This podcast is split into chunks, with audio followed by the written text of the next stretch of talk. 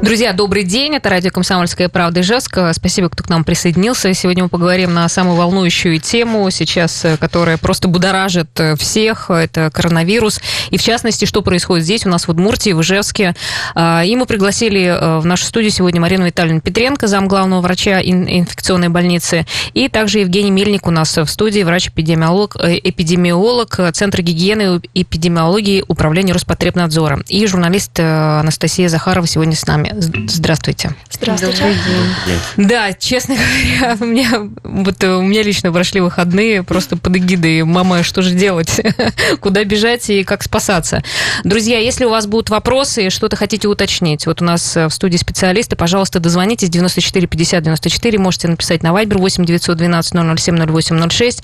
Ну, мы, наверное, нач... сначала начнем с того, что вообще как бы mm-hmm. происходит по поводу организационных каких-то моментов, потому что сейчас ведется разговор, что будет э, масс, ну, как бы э, запрещать массовые да, мероприятия. я добавлю, что уже в Казани отменяют все массовые мероприятия. До Удмуртии последнее время это не доходило, но только что, буквально только что появилась информация о том, что у нас отменяют тракторный биатлон, у нас отменяют, переносят тотальный диктант на осень, и у нас, э, собственно, произошли некоторые э, организационные моменты. Например, фестиваль на родине Петра Ильича Чайковского у нас состоится, но при этом к нам не привезут скрипку Моцарта из Австрии, потому что сотрудников музея просто не выпустят за границу.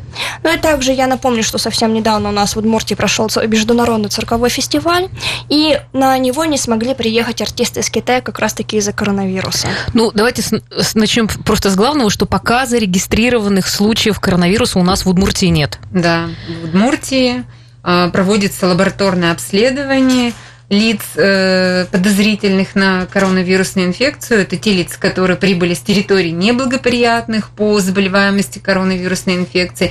На сегодняшний день ни одного подтвержденного случая на территории Удмуртской республики нет. Я хочу заверить наших граждан. Просто что... все как бы, ну, вообще, если честно, многие не доверяют Я э, этой официальной информации. Но а, мы а, работаем практически в круглосуточном режиме совместно с лабораторией Роспотребнадзора, где проводятся эти исследования. И если еще а, не так давно все эти исследования отправлялись в лаборатории VectorBest, э, что имело задержку по получению, естественно, исследований, то в настоящее время лаборатория Роспотребнадзора работает с сертифицированными диагностиками, диагностикумами, она работает практически тоже круглосуточно и делаются исследования на коронавирус в наших условиях. Поэтому результаты мы практически получаем в течение ну, рабочего дня. Угу. Ну, а вообще, кто проверяет сейчас, э, ну, как бы вот э, та группа людей, потому что я так понимаю, что только ограниченное количество. Вот так просто человек, э, если он чувствует какие-то симптомы, он не может сделать этот тест. Ну, конечно, обследовать, э, допустим, здоровых людей, у которых нет никакого эпидемиологического анамнеза, то есть не выезжавших за пределы Российской Федерации, наверное, вообще не целесообразно. Это из принципа, что страха глаза велики, да, то есть все равно мы должны очертить ту группу людей, которые действительно представляют определенную эпидемиологическую опасность. И в первую очередь это лица, прибывшие из-за границы, где зарегистрированы случаи коронавирусной инфекции. Конечно, есть страны типа Испании, Италии, Германии, Франции, где ситуация, ну, а, действительно очень сложная, и в первую очередь эти люди должны быть обследованы. Но мы не делаем, так скажем, ограничений и для других граждан, которые прибыли с территории, где есть даже единичные случаи коронавирусной инфекции. Поэтому граждане, а, пересекшие границу Российской Федерации, принципе, даже не имея каких-либо клинических признаков вирусной инфекции, подлежат обследованию на коронавирусную инфекцию. Но это э, по их э, желанию или все-таки это какой-то такой э, серьезный контроль за тем, кто приезжает? А, э, ситуация такова, что вот мы с вами говорим, да, есть страны, в которых достаточно высокая заболеваемость коронавирусной инфекции, и здесь миграционная служба информирует об этих гражданах, пересекших границу Российской Федерации, мы имеем о них официальную информацию. Соответственно, служба Роспотребнадзора выписывается постановление о необходимости изоляции этих граждан дому, а медицинские работники уже на основании этого постановления выдают листы нетрудоспособности. но более 100 стран уже с, регистрируют коронавирусную инфекцию, поэтому а, есть страны, которые не входят вот в этот, так скажем, наиболее значимый список, но тем не менее эти граждане тоже подлежат обследованию. Но информации по этим гражданам может отсутствовать на территории э, Удмуртии, потому что на них миграционная служба uh-huh. эту информацию пока не передает, по крайней мере нет таких распоряжений. Но граждане могут активно о себе заявиться – и если раньше мы говорили, что можно звонить на горячую линию эм, Министерства здравоохранения, в принципе, это так и остается, можно. Но все-таки для того, чтобы сократить время прихода к ним и время начала забора анализа, лучше звонить в те территориальные поликлиники, а, на территории которых граждане в настоящее время планируют ну, э, проживать в течение вот двух недель с момента прибытия с неблагоприятных территорий. То есть даже если это гражданин, прописанный в Болезино, но он приехал сюда. То есть здесь он э, должен найти поликлинику лучше, и должен да, здесь да, заявить. Да, конечно. К нему же врач с Болезино не приедет, так ведь? Или, допустим, я живу в машиностроителе, но решила, что я эти две недели самоизолируюсь на квартире где-нибудь на автозаводе. Хорошо, да? можно еще вот уточнить по поводу все-таки каких-то мер, а, вот спрашивают даже наши слушатели, а, как вообще а, проверяют, в общем-то, тех, кто въезжает сюда, здесь в Удмуртии, если, например, в аэропорту, кто проверяет, там, не знаю, на ЖД, ну, как, какая-то ведется вообще в этом плане работа? По аэропорту пока нам информацию не подтвердили, хотя мы отправили запрос в пятницу, сейчас ждем ответа. По железным дорогам, э, да, все сотрудники, которые работают с большим потоком людей, людей обеспечены масками, антисептиками и э, прочими защитными средствами, а пассажиры на, на все время пути следования их проверяют. Э, на длительных стоянках заходят сотрудники Роспотребнадзора, проверяют на наличие симптомов ОРВИ. Если что, то пассажиры госпитализируют. Но вот. были, знаете, еще были меры, когда забирали анализы у всех э, пере, ну, пересекающих границу в аэропортах вот, в Москве, в Перми, в Уфе. И мы об этих пациентах, э, людях тоже получали информацию.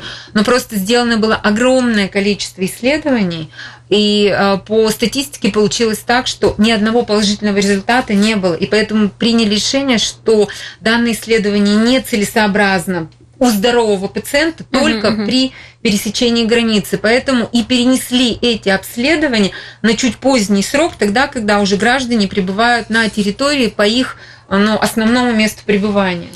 Ясно. Еще вот э, спрашивают также по поводу, э, ну, мы все видим э, в телевизоре, да, что очень много всяких обработок происходит, там, например, в Китае, там постоянно разбрызгивают какие-то специальные средства.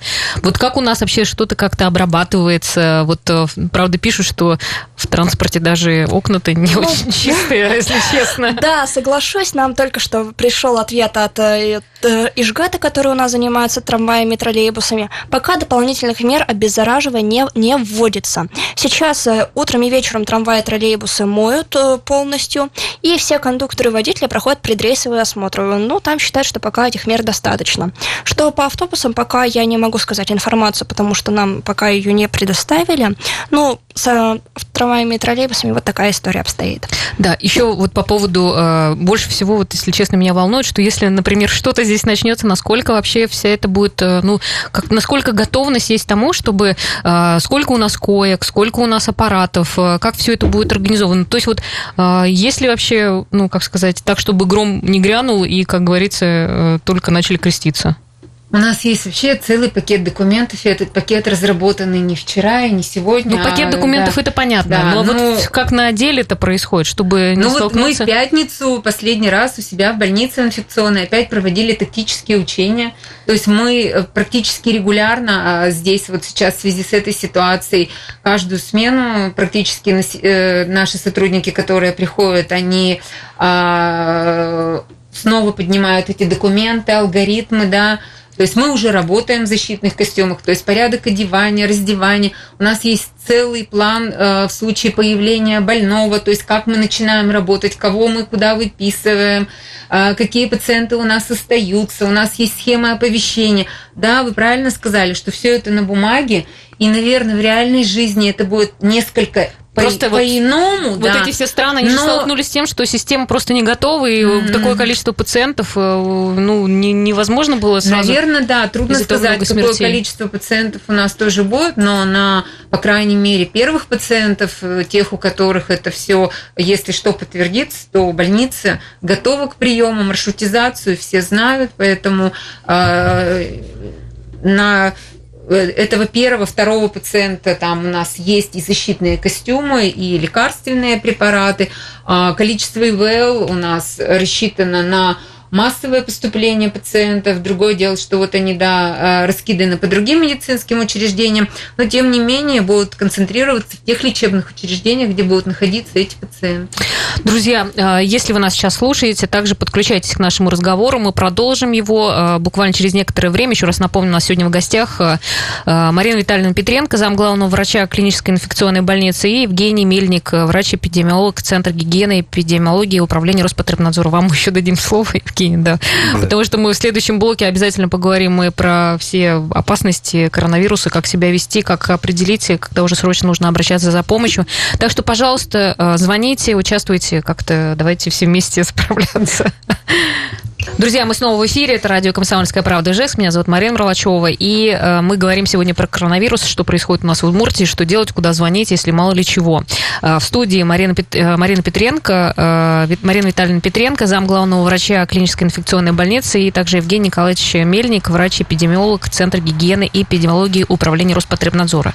Вот спрашивают, есть ли какой-то прогноз по Удмуртии и Ижевску, в каком случае будет введен карантин? Зависит ли это от количества заболевших или от случая э, летального, ну, как бы, случая уже?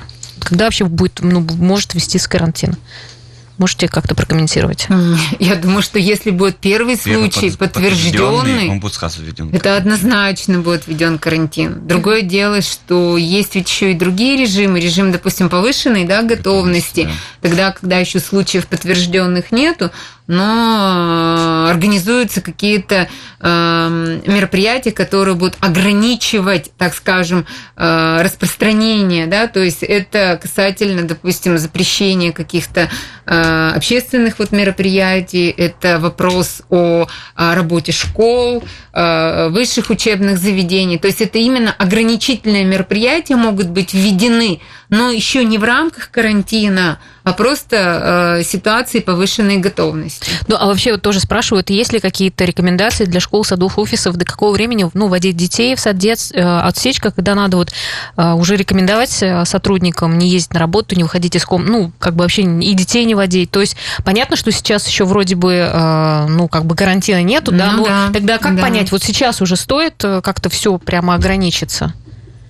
Э, все равно, вот смотрите, а, ведь есть отработанная схема а, вот этих ограничительных карантинных мероприятий при вирусной инфекции, так ведь? То есть, когда руководители образовательных учреждений в случае, если количество детей 20% уже болеет вирусными инфекциями, они принимают решение о закрытии или переводе класса на карантин или на дистанционное обучение. То есть и сейчас у нас есть классы, которые закрыты на ОРВИ по карантину. То есть это уже определенное ограничительное мероприятие.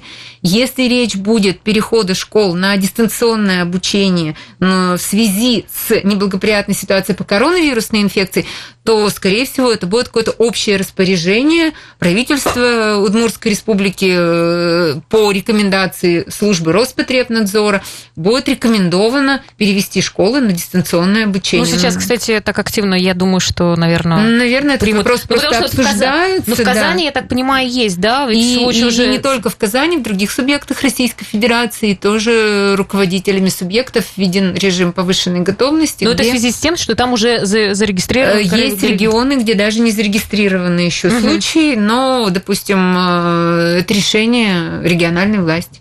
Хорошо, давайте мы все-таки еще, э, я, я думаю, мне кажется, что уже сейчас все прочитали, конечно, по поводу того, что делать, как, какие симптомы у коронавируса. Но так вкратце хотя бы скажите, как вот э, четко понять, что что-то, ну, как бы опасность есть?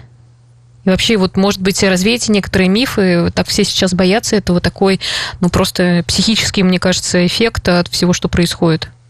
Ну, статистика такова, что 80% э, заболевших коронавирусной инфекцией болеют легко. в общей совокупности, в общей популяции, да? Есть, просто вы смотрите, есть как бы то, что болеют легко, но все равно говорят, что последствия для легких достаточно серьезные. Так ли это? Но если человек переболел легко, то о каких последствиях в данном угу. случае можно говорить, да? 15 средней степени тяжести и 5 болеют тяжело, допустим, да? А, поэтому, а, конечно, для нас, допустим, как для клиницистов, ну, большую опасность вот именно эти 15,5%, но особенно те, кто тяжело, как говорится, болеют. Но поскольку коронавирусная инфекция это, это респираторная инфекция, то есть в первую очередь это поражение респираторного тракта, то есть это кашель, это заложенность носа может быть, это может быть одышка в тяжелых случаях, ну, ощущение какого-то затрудненного дыхания, ну и температура тела. То есть, видите, здесь можно как рассуждать. Если человек болеет легко, температура 37,2 и незначительное першение в горле, он, наверное, для себя никакой опасности не представляет. Он будет болеть легко, скорее всего, и поправиться mm-hmm. даже без нашего вмешательства. Но он может быть источником, так ведь, инфекции. И другое дело человек, который, допустим, болеет крайне тяжело, у него одышка, дыхательная недостаточность, он будет вынужден обратиться за медицинской помощью. В данном случае он больше будет представлять опасность для себя, нежели для окружающих, потому что он будет изолирован, скорее всего, в первые часы заболевания.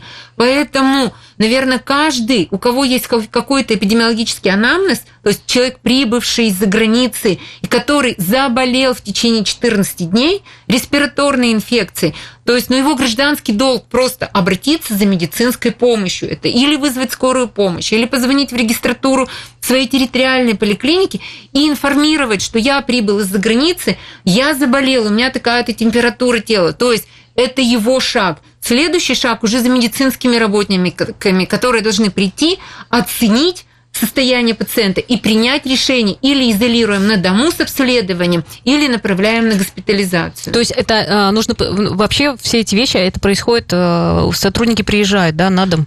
Однозначно, вы представляете, вы придете в поликлинику, где там еще, не дай бог, куча здоровых э, детей, поэтому, конечно, в данном случае лучше, лучше минимизировать походы э, в медицинское учреждение в случае появления у вас признаков заболевания, осуществлять все это по телефону. Угу. Я понимаю, что, наверное, регистратуры сейчас разрываются от телефонных звонков, и, допустим, наши же граждане не могут дозвониться, но, тем не менее, э, руководители медицинских учреждений эту проблему а есть решают. горячая линия? Есть горячая линия Минздрава, да, то есть можно, э, у кого температура высокая, есть скорая помощь, в конце концов, которая точно так же э, транспортирует этих больных в случае необходимости госпитализации. Но э, медицинские работники и педиатры, и терапевты работали в, в эти и в субботу, и в воскресенье, и в случае необходимости выхода пациентам. Они в субботу-воскресенье выходили, выписка листков нетрудоспособности осуществлялась и в субботу, и в воскресенье.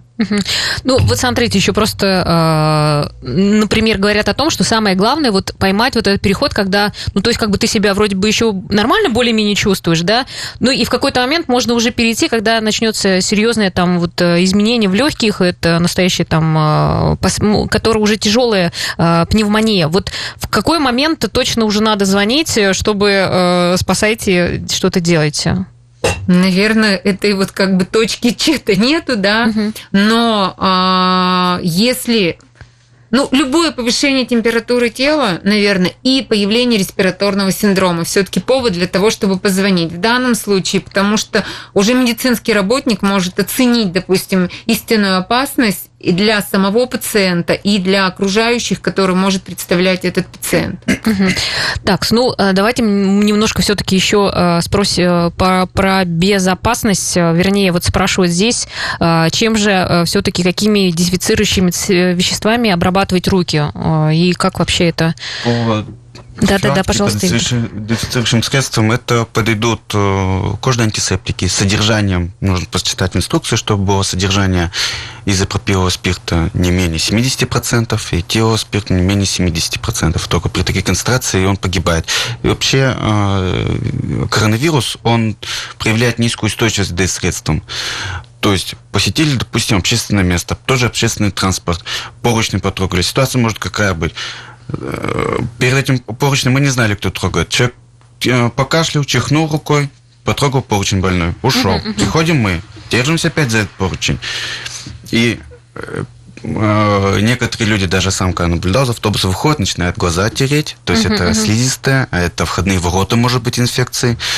То есть перед тем, как что-то делать, даже поесть яблоко элементарно, пить воду, необходимо кожным антисептиком обычным в любой аптеке, которую можно купить, либо спиртовые салфетки. Но, как сказать, э, интенсивно обрабатывать тоже не стоит. То есть через каждые пять минут. Это может и негативные последствия. То есть это может быть и... В другую больницу заберут. Конечно, это уже сами, сами руки уже можно Очень хорошо не есть, хорошо. Поэтому все нужно делать разумно и умеренно. Ну, а вот э, то, что руки моешь, это тоже, тоже да, убива- убивают? Э... После, перед каждым приемом пищи, после посещения тоже так же это мест массового скопления людей, э, даже обязательно мыть руки угу. с мылом. Ну вот еще по поводу масок, их, конечно, сейчас уже в аптеках нету, если честно. Вот э, тоже, ну, многие пишут о том, что они, в общем-то, особо не для здоровых людей, как бы им особо не нужны. Нужны только для тех, кто уже заболел, чтобы не распространять да. эту заразу, да? Медицинская маска больше нужна для тех, кто болеет, так как когда он, ну, человек у него симптомы, он кашляет, чихает, он выделяет мелкие, так сказать, эти аэрозоли, капельки. Именно и через эти капельки мелкие может здоровый человек заболеть. Поэтому медицинская маска их ограничивает. Но по медицинской маске нужно помнить еще то, что ее необходимо каждые три часа менять. То есть ее целый день не надо носить с утра 8, как она делала 8 вечера снимать. Каждые три часа ее нужно необходимо менять. Ну и потом, если она стала влажная, тоже по мере необходимости ее менять на медицинскую маску. Ну, уже, наверное, тоже все уже поняли, что чеснок, вот, э, чеснок, водка, там это все не очень сильно помогает. Ну. Я думаю, что да. То есть это вирус, который попадает в нос, например, на слизистую носа. Я думаю, как чеснок, который мы съели, может... Ну, наверное, это самоубеждение больше, скорее всего. Водка, конечно, дезинфектант, но... Но не внутрь. Да концентрация, видите, спирта должна быть 70%, 75, да, 70, да? 75. Поэтому, 70, да. ну, водка... А 40, вот. Ну, вообще, вот э, у нас, правда, сейчас будет небольшой перерыв, да, советую там, например, ну, скажем так, везде носить эти перчатки, э, выбрасывать их, э, потому что вот э, места, где, например, может, э, там, не знаю, в лифте эти угу. кнопки, да, ну, то есть тоже можно там подхватить эту заразу. Ну, места общего пользования считается да. тоже угу. необходимо, но прям выкидывать перчатки то есть смотря, можно их как-то обработать и снова смотря какие э, медицинские которые, Медицинские, которые. Если медицин, ну, Мне кажется, проще все-таки спрей. Хорошо, мы сейчас, э, у нас будет перерыв, мы вернемся. Что, друзья, мы снова в эфире, а, и у нас сегодня тема дня – это коронавирус. Э, и если у вас есть какие-то вопросы к нашим гостям, пожалуйста, их задавайте. Напомню, что у нас в студии Марина Витальевна Петренко, зам главного врача инфекционной больницы, клинической инфекционной больницы, и Евгений Мельник, врач-эпидемиолог, Центр гигиены и эпидемиологии Управления Роспотребнадзора. Но знаете, вы как-то так немножко подуспокоились, у меня даже как-то немножко спало это напряжение. Кстати, вот эта паника, ну почему вот вы считаете, ну настолько, ну, то, что... Почему серьезность такая вообще к тому, что вот вы говорите, ну эти, ну да, небольшой, небольшой там процент смертности, mm-hmm. да, ну а, как бы чего такого, вирусные заболевания существуют, тогда почему такой ажиотаж, почему так, э, ну, когда страны закрывают, закрывают границы, понятно, что, ну, как-то уже все так не кажется легким. Ну, во-первых, это ведь новый вирус, он еще неизвестен был человечеству, да, и, может быть, каких-то особенностей этого вируса мы еще не знаем. И, кроме того, можно спокойно относиться тогда, когда у вас уже есть доказанные лекарственные препараты, есть э, изобретенная и, так скажем, эффективная вакцина, Поэтому, а поскольку э, нет, нет ни лекарственных препаратов, вот, которые бы использовались на протяжении уже не одного месяца, мы бы знали, что действительно они очень эффективны. Поэтому я считаю, что в данном случае действительно лучше усилить мероприятие, допустим, чем потом столкнуться. Ну вот как раз не получится, не случится так, как вот, например, в Италии, что они там были просто, грубо говоря, не готовы к тому, что произойдет. Но вот поэтому, наверное, на территории Российской Федерации, в том числе на территории Удмуртии, предпринимаются какие-то меры для того, чтобы организовать это медицинское наблюдение за прибывшими, обследовать. Да, это колоссальные деньги, колоссальный труд, но лучше вложить его сейчас, чем потом, допустим, от одного больного получить десятки контактных лиц. Да? представляете, если больным окажется, допустим, сотрудник школы или больницы или какого-то детского сада, да, то есть какое количество он может быть законтак... может законтактировать в случае его болезни. Поэтому лучше принять допустим, какие-то сейчас ограничительные мероприятия. Может быть, поэтому вот в связи с этими э, какими-то мероприятиями, то, что врачи выходят на дом, да, листы нетрудоспособности, создается какой-то ажиотаж, но этот ажиотаж, он должен быть просто направлен в правильное русло. То есть не надо создавать панику на пустом месте. То есть нужно четко понимать, что э, в каком случае мы можем заразиться, как мы можем предотвратить и что мы должны сделать, если у нас появились какие-то минимальные признаки заболевания. Все, если вы этот алгоритм соблюдаете, то в принципе никакой опасности для вас этот коронавирус представлять не будет. Ну, давайте тогда вот как вы прям схему выстроили, э, что нужно сделать, чтобы не заразиться? Это на нашем официальном сайте ФБУС Центр генэпидемиологии мы э, выложили статью «7 шагов профилактики коронавирусной инфекции. Ну, первое – это воздержаться от посещения мест массового скопления людей, то есть это торговые центры, кинотеатры, пока такой ажиотаж. Ну вот спортзал, например, где там занимается 10-15 человек, можно посещать? Ну, это считается уже общественное место. Не, не считается общественным местом, но 10-15 человек это еще. Вы бежите на велодорожке, вы уверены, что перед вами эту велодорожку, э, ручки и так далее были, были обработаны? Вот Наверное, это, это антиреклама сейчас, да, но мы как бы, может быть, принесем свои извинения так владельцам всех этих массовых, да. Но тем не менее, я тоже поддержала Евгения Николаевича и ограничилась в настоящее время от посещения данных мест. По улице пожалуйста, бегаем. Но когда на почте собирается много да. людей, это уже желательно воздержаться. Угу. Потому что угу. много людей, контакт будет менее метра, а коронавирус... Слушайте, а бассейн, если там два человека плавают, тоже опасно в воде, например, находиться? Или как коронавирус там э, живет? Ну, нет доказательной базы, то, что коронавирус передается и через угу. воду. То есть у него пока только доказан единственный путь передачи, это воздушно-капельный угу. через э, контакт, естественно, это непосредственно контактным с инфицированным, не с больным, а с инфицированным. Ну, инфицирован, вот ведь Потому что вся... инфицированный он может и без, катараль... без катаральных явлений. Как, вы, как это э, как это определить, кому стоит подходить, а кому не стоит? Потому что сейчас опасно то, что вообще неизвестно. Вот вы сидите здесь Нет, передо мной. Это все правильно. И, честно говоря, вот я не знаю, вот вы в клинической больнице там находились, да, мало ли там а у вас... вдруг я была в контакте Да, вдруг вы были в контакте, я... вы еще не знаете. Вот видите, вот э, это же... Ну, вот э, это золотое правило э, расстояния одного метра. То есть э, какие бы частички аэрозоли, допустим, той же слюны, допустим, да, э, слизи, они не летят дальше, то есть они оседают. Э, на пол, и поэтому здесь уже заражения, естественно, не будет. Ну и кроме того, понятно, что вот, э, э места, где чаще всего заражаются люди, это общественный транспорт, угу. где мы достаточно близко друг к другу. Это правильно. Это какие-то замкнутые помещения, которые плохо проветриваются. Это организованные коллективы, да. Это, может быть, детские коллективы и а, даже взрослые, где есть общие предметы пользования, да, то есть ручки, телефоны, вот э, даже компьютеры, клавиатура, да, то есть они угу. могут явиться факторами передачи. Поэтому, конечно, здесь надо индивидуализировать свои личные вещи максимально. Скажите, дома. Я, знаете, У каждого хотела... свой микрофон. То есть соблюдать правила личной гигиены еще. Да. Я, знаете, еще что хотела спросить. Вот смотрите, все говорят о том, что э, очень опасно, ну, группа риска – это э, пожилые люди. Да. Ну вот, например, да. я очень переживаю за своих родителей, но мне, честно говоря, доставляет много э, вообще сил для того, чтобы вообще как-то их направить, потому что почему-то взрослое поколение как-то очень несерьезно, мне кажется, относится к этому. Вот что касается их, в какой момент, вот, а если они что-то почувствовали, вот в какой момент их сразу надо их вести вести в больницу или что с ними делать?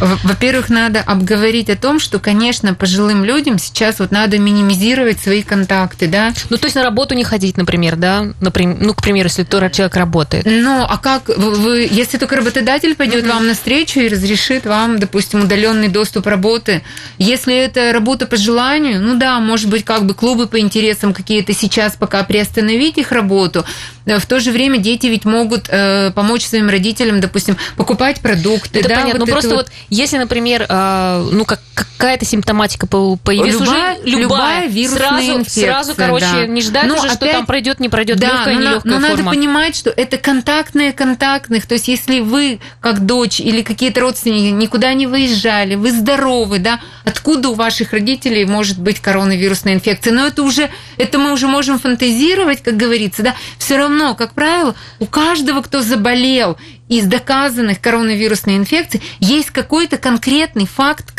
контакта или с больным, или с прибытием с территории. Но сейчас ведь уже заражаются, вот как бы вот, э, вот есть, ну, тот, кто уже как бы пошла э, но тенденция, там, что... Но там доказано, что человек прибыл с территории, он ну, мог это быть понятно, просто уже, да. ну, как бы распространяется уже не, не те, кто прибыли, а тут был контакт, например, он поконтактировал, потом уже другой, третий, это что ну, же таких контактов на самом деле как бы... Ну это... а что, вот у меня много кто вернулся сейчас из-за границы, я вообще, честно не говоря... общайтесь Давай с ними. Мы послушаем вопрос, у нас есть кто-то до нас дозвонился, да. Добрый, добрый день. Да, добрый день. Слушаем. В свободном доступе есть данные Всемирной организации здравоохранения о заболевших и умерших от гриппа в этом году, начиная с 25 октября по 29 декабря, о, по 29 февраля 2020 года. Количество умерших 16 тысяч человек. От коронавируса умерло 4 тысячи человек. При том, что от гриппа у нас есть и вакцины, и профилактика, и, как вы сказали, лекарства. Почему здесь-то такая паника э, практически на ровном месте?